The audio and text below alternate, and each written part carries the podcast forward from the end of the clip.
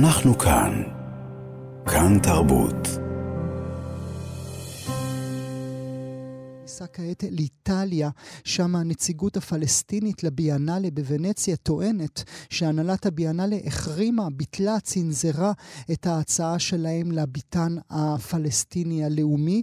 הנציגות הפלסטינית גם טוענת שהסיבה לצנזורה היא פוליטית, וכי איטליה כמדינה וגם הביאנלה כאירוע תרבותי מוביל נמצאים פשוט לצד ישראל. ננסה להבין את מה שמתחולל שם כעת. נברך לשלום את סמדר שפי, מבקרת אומנות והמייסדת והאוצרת הראשית של המרכז לאומנות עכשווית ברמלה. שלום סמדר. שלום גואל. תודה רבה שאת נמצאת איתנו הבוקר. את צריכה לתת לנו כמה הסברים לכמה דברים לפני שניכנס אל עומק הדבר הזה. האם לפלסטין יש ביטן קבוע בביאנלה? לא, לא. לפלסטינאים אין ביטן קבוע בביאנלה. היו ניסיונות בעבר ליצור ביטן כזה, אבל עד היום אין להם ביתן. הם כן בהחלט בעלי, לאומנים פלסטינאים יש נוכחות נרחבת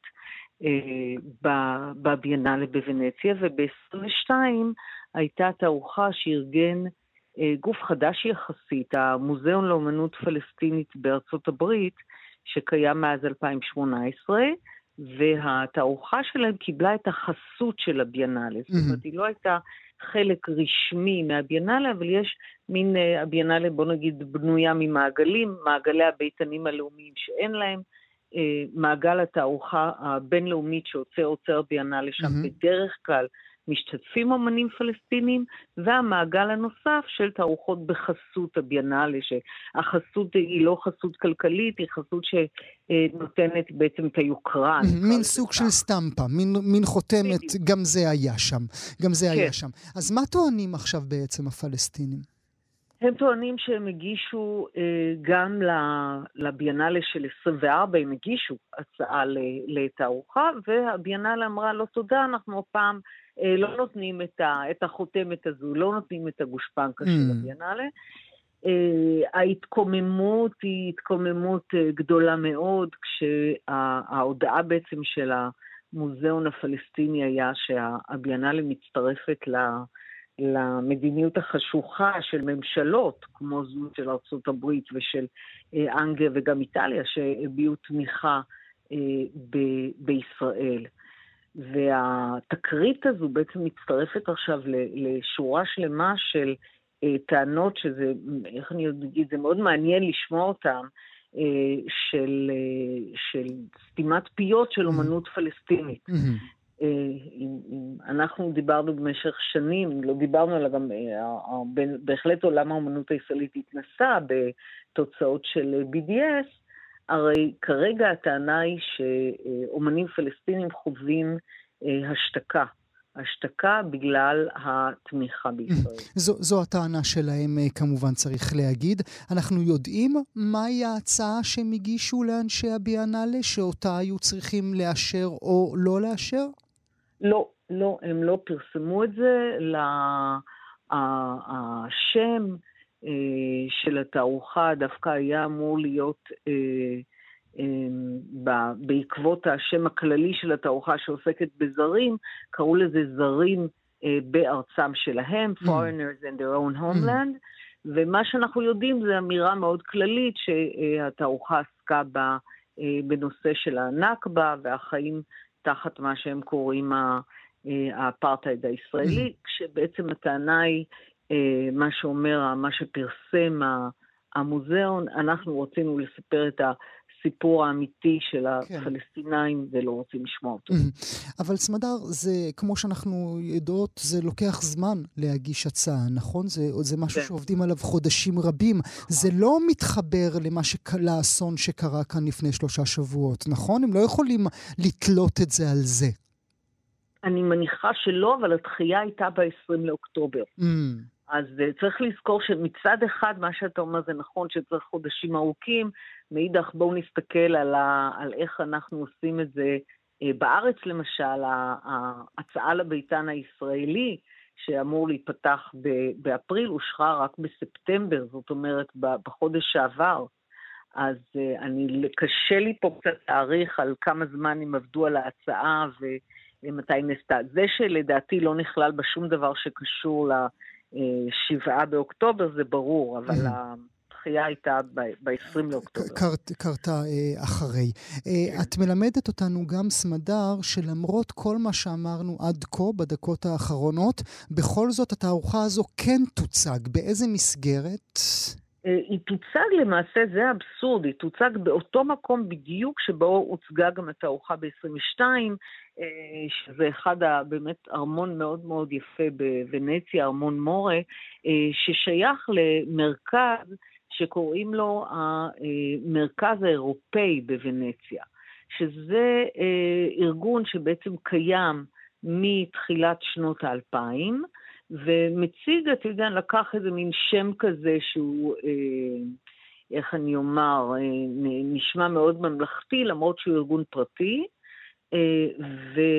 ושם הוצגה גם התערוכה של 22, הם יציגו שם גם ב-24. אוקיי. אפשר לדמיין את התורים, נכון, סמדר?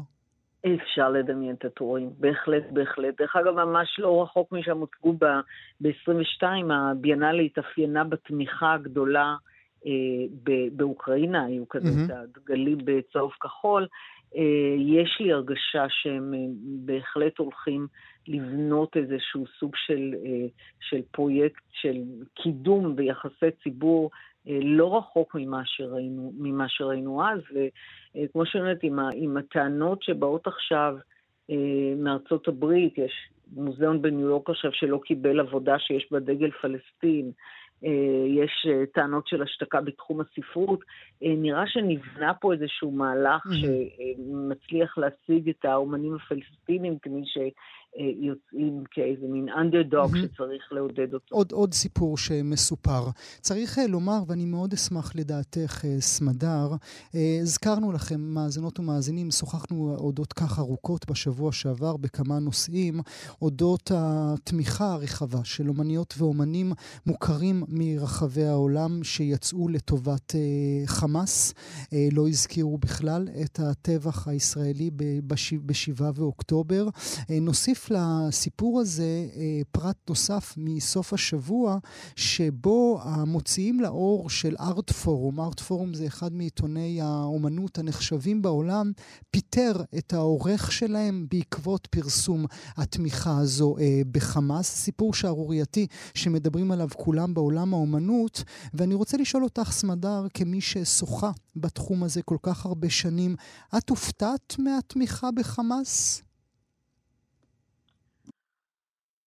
אני חייבת להגיד שהופתעתי מהעוצמה, זאת אומרת, אני לא, היה להיות מאוד מאוד תמימים, מאוד תמימים, כדי לצפות לזה שיהיה גינוי חד משמעי, והייתי אומרת כמעט חד ערכי, זאת אומרת שידברו באמת על הזוועה שיראה לישראלים, בלי לתת אזכור לצד הפלסטיני. באמת נדרשה תמימות גדולה, אין לי אותה, אני ציפיתי שיצא משהו שיהיה, בוא נקרא תמיד עם איזשהו, מה שמדברים על איזון. בהחלט, אני חייבת לומר שאני באופן אישי, זה מבחינתי כמעט, הייתי אומרת, שבירת אלילים. כן, בגידה אמיתית, כן. כן, הגינוי היה בעצם התעלם לחלוטין מהטבח הנורא, ומתעלם עד עכשיו מזה שגם ישראל נמצאת תחת מתקפה. זאת אומרת, התמונה שמצטיירת היא באמת איומה. כן, יש פה לדעתי, אנחנו מדברים על שבר חמור בין, אני אקרא לזה עולם האומנות, אבל גם אולי במידה רבה בכלל העולם האינטלקטואלי הישראלי, לבין מה ש... לבין מישהו חשב שהם החברים שלו. כן, כן, כן. יש פה שבר נוראי, יש פה הרגשה מאוד מאוד קשה, זאת אומרת, השאלה היא באמת עד איפה מגיע העיוורון. כנראה שיש לו עומקים רבים לאותו עיוורון. נדמה, נשאל עוד שאלה ברשותך סמדר, דיברת על הנציגות הישראלית, רות פתיר היא זו שתייצג את ישראל, תהיה על הביטן הישראלי בביאנלה בוונציה. יש סיכוי שאולי כדאי שרות פתיר לא תיסע? שיש סיכוי שהתערוכה הישראלית לא תיפתח אם אנחנו כבר מדמיינות מה הולך לקרות שם? הדוגמה שאני אתן לזה שדווקא אני חושבת שצריך ואפשר לפתוח, זה אחד הביתנים הישראלים המאוד מאוד מצליחים, היה ב-2003, תוך כדי אינתיפאדה השנייה, כשישראל בהחלט רחוקה מפופולריות, זה היה הביתן שהציגה בו מיכל רובנר, והביתן משך... 2003, מה זה היה? תזכירי לי היסטורית, מה זה היה? האינתיפאדה השנייה? האינתיפאדה השנייה, אנחנו ממש, כן, עיצומה של האינתיפאדה השנייה, ישראל בהחלט רחוקה מאוד מפופולריות באותה שנה, ושלא כל רגע מתקפות טרור והדברים, ג'נין, באמת תקופה איומה ונוראית, הכל לדעתי מתגמד ליד התקופה הנוכחית, אבל עדיין אין למה להתגעגע שם, ובכל זאת הביתן הישראלי היה במפורש הצלחה, משום שהוא היה באמת משובח.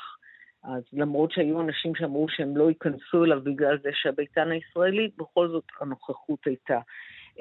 קשה מאוד מאוד להעריך מה יהיה עד אפריל. אם היינו יודעים מה יקרה ב7 באוקטובר. סמדר שפי, תודה רבה לך שהיית איתי הבוקר. תודה גואל.